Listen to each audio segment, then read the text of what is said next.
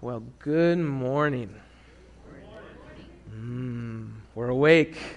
We're awake. We're alive. Anybody have coffee this morning? All right, okay. I might get a little coffee before the next service. We'll see how this service goes. Uh, if I don't fall off stage, there's a good chance. Uh, well, welcome, welcome to Oakwood Community Church. My name is Pastor Ben. I am one of the pastors that are here on staff, uh, and I am the youth pastor, which means I get to work with our middle school, our high school, and our college age kids. Uh, it's a great pl- privilege that uh, that is my role and that is my job. Uh, every time I get the opportunity to come up and speak to you on a Sunday morning, uh, I love to just say thank you. Uh, I oftentimes share a picture of me and my family just so I can get some oohs and ahs. Uh, but this is my wife, Kylie, and my little son, Noah.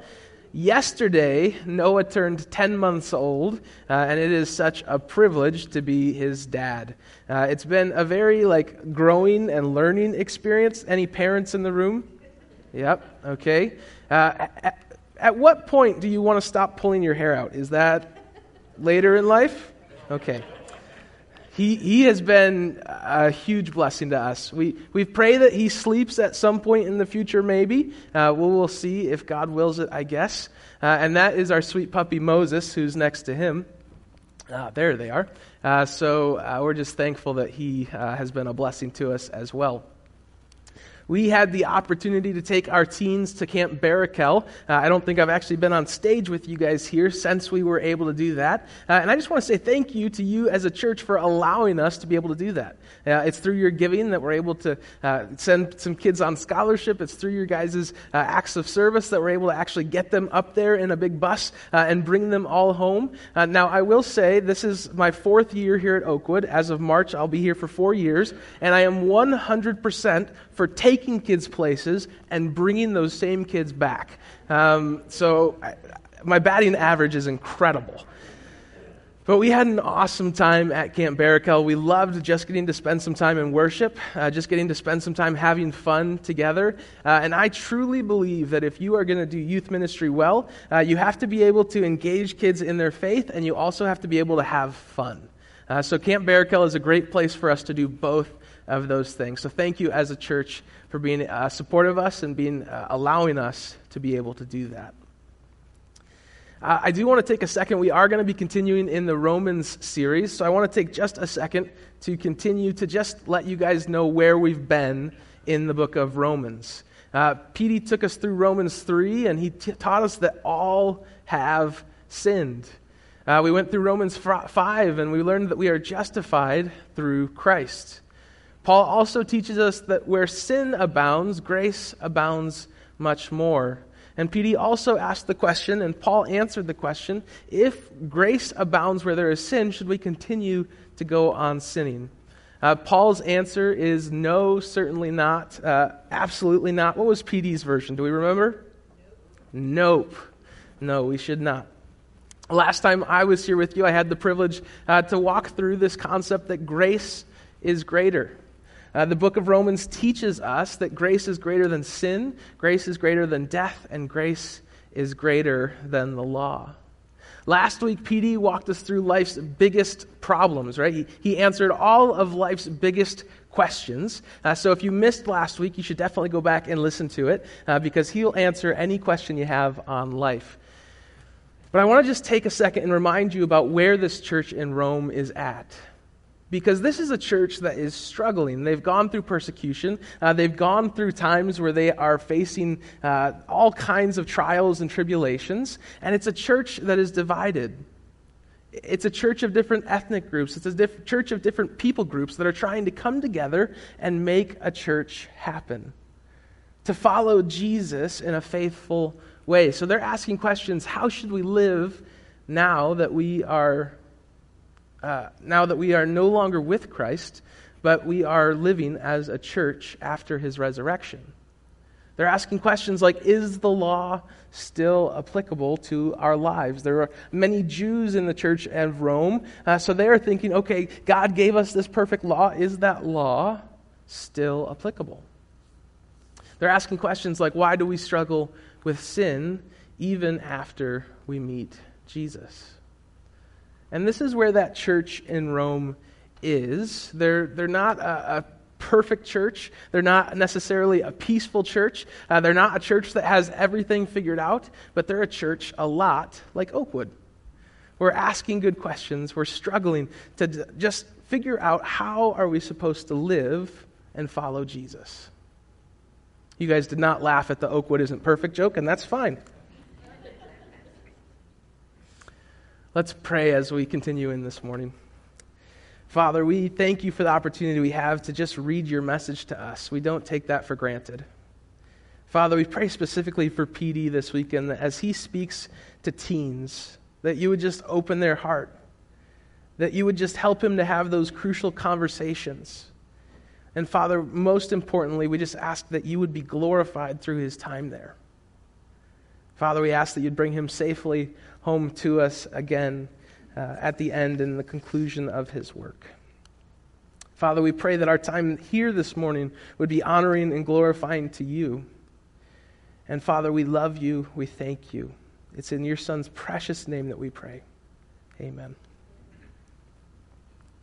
We have a big idea this morning. We're going to be going through the very end of Romans 9 and pretty much all of Romans 10. Uh, next week, Pastor Don is going to be picking up in Romans chapter 11. So we've got a little bit of work to do, but I'm confident we can get there. But our big idea this morning is we have been rescued. We have been rescued. So, before we jump into the text this morning, before we engage Scripture itself, I want to just talk to you a little bit about this problem that we as the world have. I like to call it the sin problem, but if we look at the world around us, has anybody watched the news in the last like six months to a year? Did anybody come away like happier like more joyful, uh, more filled with peace. I've had to stop watching the news, stop looking up news articles, because every time I do, it just seems to be sad. Uh, it seems like the world around us is kind of falling apart. And if we think about it too much, we might have a panic attack. Because if we look in one direction, they're struggling with all these terrible things like earthquakes and famine uh, and all these troubles. And if we look in another direction, there is war and there's no peace and there are all kinds of tragedies that go along with that. But for me, as someone who's trying to follow Jesus, when I look at the world around us, I see a lack of peace. I see a lack of hope. I see a lack of Jesus. And I think if we look at the world around us, and the news does a fantastic job of highlighting this, hope is in short supply. Hope is in short supply. And I wonder if the church in Rome that Paul is writing to can relate to this feeling. Jesus is no longer with them. Uh, they're struggling because the government does not support uh, their religion, and there's going through all kinds of persecution. People are dying for following Jesus. Uh, and ultimately, this church in Rome, I'm wondering if they can relate to that struggle. The world around us, I think, is in darkness. The world around us, I think, is struggling to find hope. And ultimately, they have a sin problem. And they're asking the question is this all we have to live for? Is this darkness? Is this war? Is this lack of peace? Is this lack of hope all that we as humanity have to live for? And that is where the world is today. I brought a uh, illustration, and it's not the first time. I'm sure many of you have seen this illustration before. Um, it's not my illustration. I'm stealing it from someone who's way smarter than me. But it helps me to grasp the problem that we as humanity has. Uh, and I promise, uh, you see a power cord. There are no power tools involved in this illustration. Uh, PD declared that that was not allowed. So,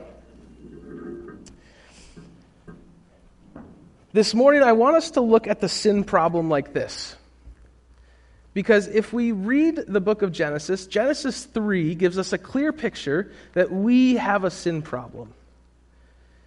And ultimately, when we think about our sin problem, we really only think about a little section of it. If you imagine this power cord, uh, well, you don't have to imagine because this morning, uh, I took this power cord and I took it outside and I went down through Ortonville, down through Lake Orion, and I wrapped it all the way around the world. Pretty good. I made it back in time for church. I'm pretty good. Not only did I do that once, I did it about 10,000 times. So this cord is very, very long. Uh, I'm sure people have tripped over it already this morning, so I'm sorry to those people that are way away. But imagine this cord wraps around the world 10,000 times. This is a picture of our reality. This is a picture of the time frame that we're living in. Because if you look right here at the very end of this power cord, there's this clear little section, and this is all of human history. All of the people who have ever lived from the very beginning of time in Genesis all the way until now is represented just by this very little piece here at the end. And if you think about your own life, which anybody think that we're kind of important? Anybody? Okay, there's a few honest people in the room, and I appreciate that. If you think about your own life, it's just a little speck right here at the end of this little section. And, and if we look at the rest of this cord that wraps around the world theoretically 10,000 times, that is the rest of eternity. And for me, this illustration, again, not mine, but it helps me to visualize what the problem is that we're struggling with. Because when we think about the sin problem that we all have, oftentimes I think we think about it just as happening in this lifetime. The 99 years that we get to live here on this planet. But this is what it says in Genesis 3. To Adam, he said, Because you have listened to your wife and ate the fruit from the tree about which I commanded you, you must not eat it. You must not eat from it. Cursed is the ground because of you. Through painful toil, you will eat food from it all the days of your life. It will produce thorns and thistles for you, and you will eat the plants of the field. By the sweat of your brow, you will eat your food until you return to the ground, since from it you were taken, for dust you are, and dust you shall return. Genesis 3 paints a pretty uh, grim picture of the punishment that we have for sin. In Genesis 3, we as humanity walked away from God's plan for our life. And what that means is that we no longer get to walk intimately with God. We no longer have a perfect relationship with God. And this is what the story of the Garden of Eden is illustrating for us is that humanity had a perfect relationship with God. And what we did is we turned our back on Him. And the punishment for not following God is essentially the punishment for sin. He tells Adam that we will return to dust, and that is to signify we will not last forever here on this earth. Is anybody planning to be here for two, three hundred years? We will not last forever here on the earth. And not only is that uh, the punishment for sin, but we also have a part of us that does live, live on forever past this point. We call that our soul. And each and every one of you sitting in these chairs and watching online has a soul. And that soul is not going to end when you are done with your 100, if you're me, 150 years here on this earth. But that soul is going to live on forever. And if that little end over there that you guys can't see because it fell off the stage is all of human history, imagine how much more we have to live. Imagine what it might mean that we have all of eternity after we're done here on this planet. And in reality, even if we wrapped this cord around the earth 10,000 times, that still wouldn't be enough to encapsulate what infinity is, what eternity looks like. And that's our sin problem. Because we decided not to follow God, we are separated from Him. And that part of you that will live on forever, your soul, will either spend eternity with God or separated from Him. The world has a sin problem. Your eternity can look one of two ways. The Bible tells us that at the end of our days, there will be a judgment, and we will be either deemed worthy and forgiven and covered by the blood of Christ, or we will be guilty of our sin. Those are the only two options we have. This judgment will occur. So, there are a couple of things that we need to make sure that we're thinking through. Hell is a reality. Hell is a reality that is separation from a God for eternity. But Jesus is the only answer to this problem. So, as we pick up in Romans 9, verse 30, here's what it says this morning What then shall we say? That the Gentiles who did not pursue righteousness have obtained it? A righteousness that is by faith? But the people of Israel who pursued the law that was of righteousness have not attained their goal. Why not? Because they pursued it not by faith, but as if it were works. They stumbled over the stumbling stone, as it is written See, I lay in Zion a stone that causes people to stumble, and a rock that makes them fall. And the one who believes in him will never be put to shame. Brothers and sisters, my heart's desire and prayer for God, prayer to God for the Israelites is that they may be saved.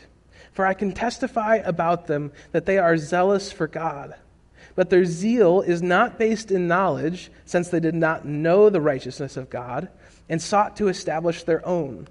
They did not submit to God's righteousness. Israel was given a tool and they called this tool the law. It was passed down through Moses. It was given to the Israelite people when they came out of Egypt. And this law was basically meant for them to have intimacy with God. They're coming out of Egypt and they're wondering, how, how are we going to relate to this God who brought us out of Egypt? And He gave them the law as a way to experience intimacy with Him. But the trouble for the Israelite people is that they've done a few things. First, they fail to keep his law. If you read the Old Testament, it's a continuous story over and over again, whereas the Israelite people, the Jewish people, had this tool from God, but they failed to keep it.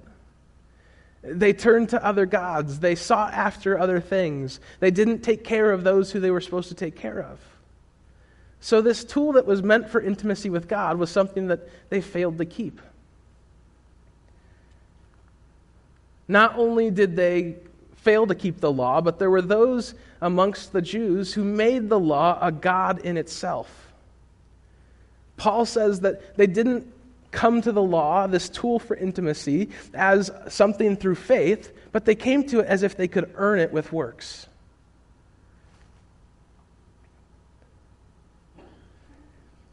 Paul is teaching that the Israelite people have done two things that they've done. They can't keep the law, and even when they try to keep the law, they make it something that it's not supposed to be. And ultimately, they're looking at this problem, this sin problem, uh, this eternity separated from God, and they tried to achieve peace with God, intimacy with God. But instead of doing that through faith, they were trying to do it by works. They wanted to do enough good to make themselves right with God. Religion today, I don't think, is very different. Uh, if we look at the religions around the world, they'll offer people similar options. If you follow certain religions, they'll give you something called karma. And if you just do enough good in this world and you avoid doing enough bad, then the next time that you're here on this earth, your life will probably look better. What a nice solution. Anybody relying on karma this morning? Hopefully not. If you follow certain other religions, uh, they will say that as long as you make enough sacrifices, then God will be appeased and you won't have to fear him as long as you give enough of your time, as long as you give enough of your resources, as long as you sacrifice enough animals, then your God will be appeased. And this is an example from another religion that we see around the world today. So I think all of humanity really gets this idea that we have a sin problem. And I think religions around the world are trying to answer this question how do we regain this intimacy with God? And many of them focus on works. Many of them focus on how much good can we do and how much bad can we avoid. And we as Christians have the temptation to do this exact same thing.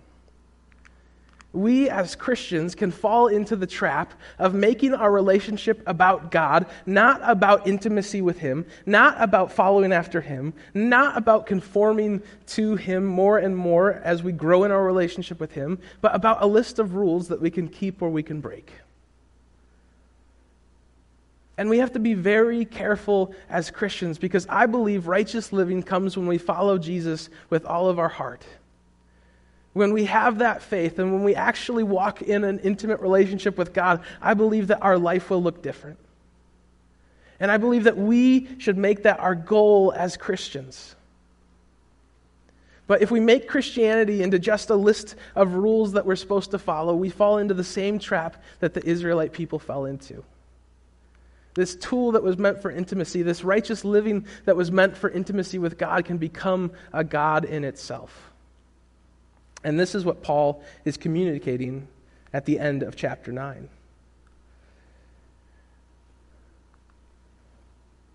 Romans 10, verse 4 says this Christ is the culmination of the law, so that there may be righteousness for everyone who believes.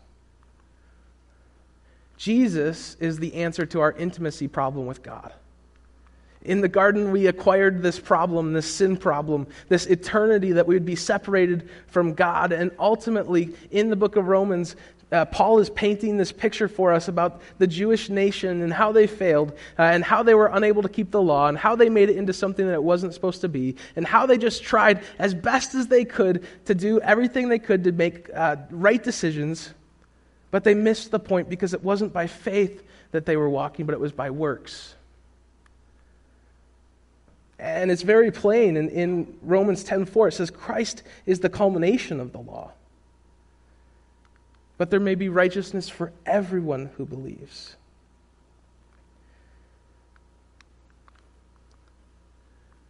God wants intimacy with us. If you are sitting on this planet right now, uh, spinning around the sun, and our sun is moving through space, and our galaxy, I don't know, I'm not smart enough to know. But we are sitting here where we are today, uh, and your soul desires intimacy with God.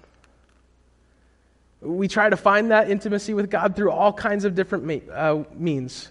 We, we try to fill that hole inside of us with all kinds of different things as humans who live here on this planet. But the truth is that we all desire intimacy with God, and God desires intimacy with you. God desires that relationship with you. God desires you to walk closely with Him. Romans 10:5 says this. Moses writes this about the righteousness that is by the law. The person who does these things will live by them. But the righteousness that is in faith says, Do not say in your heart, Who will ascend into heaven? That is to bring Christ down. Or who will descend into the deep? That is to bring Christ up from the dead. But what does it say? The word is near you, it is in your mouth and in your heart. That is the message concerning faith that we proclaim. If you declare with your mouth Jesus is Lord, and you believe in your heart that God raised him from the dead, you will be saved. For it is with your heart that you believe and are justified, and it is with your mouth that you profess your faith and are saved. As Scripture says, anyone who believes in him will never be put to shame. For there is no difference between Jew and Gentile. The same Lord is Lord for all, and richly bless all who call on him. For everyone who calls on the name of the Lord will be saved. Paul recognizes there's a sin problem. And uh, any math teachers in the, in the house? Anybody? Anybody? A good math teacher knows that for any problem, there's an equation to solve that problem. Is that true? I don't know. I didn't pass too many math classes. But Paul gives us a Jesus equation. If you confess that Jesus is Lord, and you add that to the belief that God raised him from the dead in your heart, you will be saved. Is that simple enough to follow? Amen. I like that. Amen. I work with people all the time and they say, Ben, I'm not sure if I'm saved. You know, I, I love God, uh, but I still make bad choices sometimes. I still make uh, poor decisions sometimes. I still mess up in my life. And, and, my question to them is Have you confessed with your mouth that uh, Jesus is Lord? And do you believe in your heart that God raised him from the dead? Because if you follow this equation, if you confess and you believe, then you can have assurance that you have been saved. This Jesus equation is the only answer that we have for this eternity separated from God. When we look at this eternity, and we have to use our minds, we have to think about this thing going on forever and ever and ever. It should give us some urgency. Because we're not dealing with the hundred years that we have here on this planet, but we're dealing with forever. So, my question would be Have you followed this Jesus equation? Have you confessed that Jesus is Lord? Have you believed in your heart that God raised him from the dead?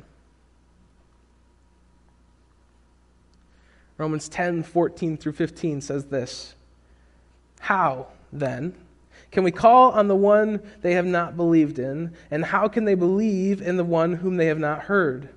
And how can they hear without someone preaching to them? And how can anyone preach unless they are sent? As it is written, How beautiful are the feet of those who bring good news. Now, I want you to look at the person sitting next to you, and I want you to point at their foot and say, Your foot is beautiful. About 50% participation. Look in the other direction at the person sitting next to you on the other side, point at their other foot and say, Your foot is beautiful.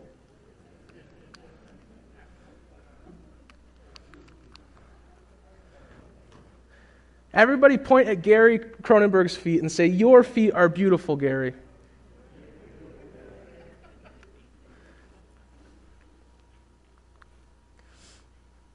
Oftentimes, when we think about this idea of going and telling others about Jesus, we think, oh, that's the pastor's job. Oh, that is our sent one's job.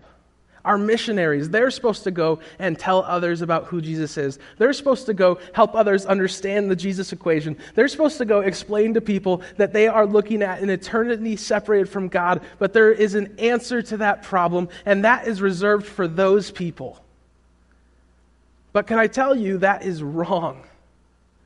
If I met with one person every single day from now until I died 150 years from now, I would not even make a scratch on our community. Everyone, look at your feet. Say, My feet are beautiful. If you follow Jesus, if you consider yourself a Christian, it is your job to tell others about Jesus.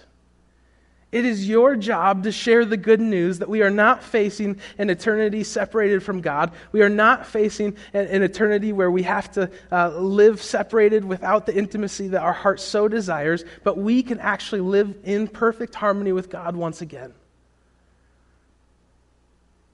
And it's not your pastor's job. It's not uh, your brother's job. It's not uh, the person who lives down the street. It's not the missionaries who live abroad. It is your job. Matthew 28, it says this